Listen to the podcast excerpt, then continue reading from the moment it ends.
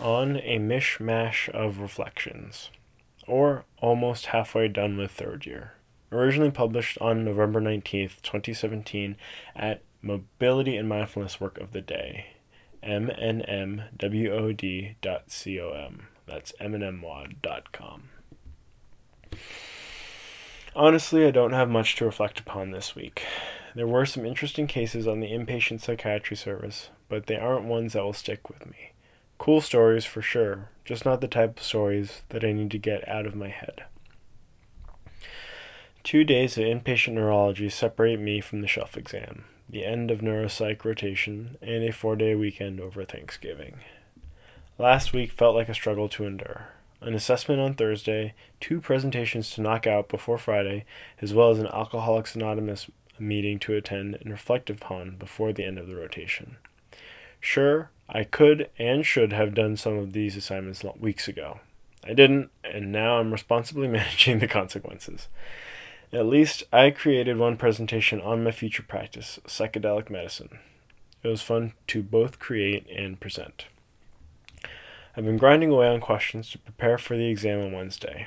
On Thursday, my brother will be coming up from Virginia to attend a lovely dinner with my partner and I and some friends. I have my eye on roasting some big, big cuts from the doe that I collected a few weeks ago. She will serve as the Thanksgiving sacrament. I look forward to seeing my brother. Also, we're planning a family conference call to catch up.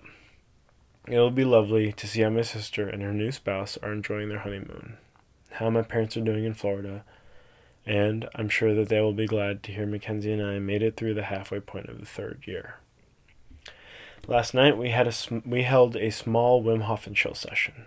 Two dogs, three humans, and lots of snacks arrived around 7 p.m. And we enjoyed some idle talk before heading upstairs to stretch and breathe. Never had such active company during the session. The little pooches could not contain their excitement for a new place with so, with so many smells to sniff.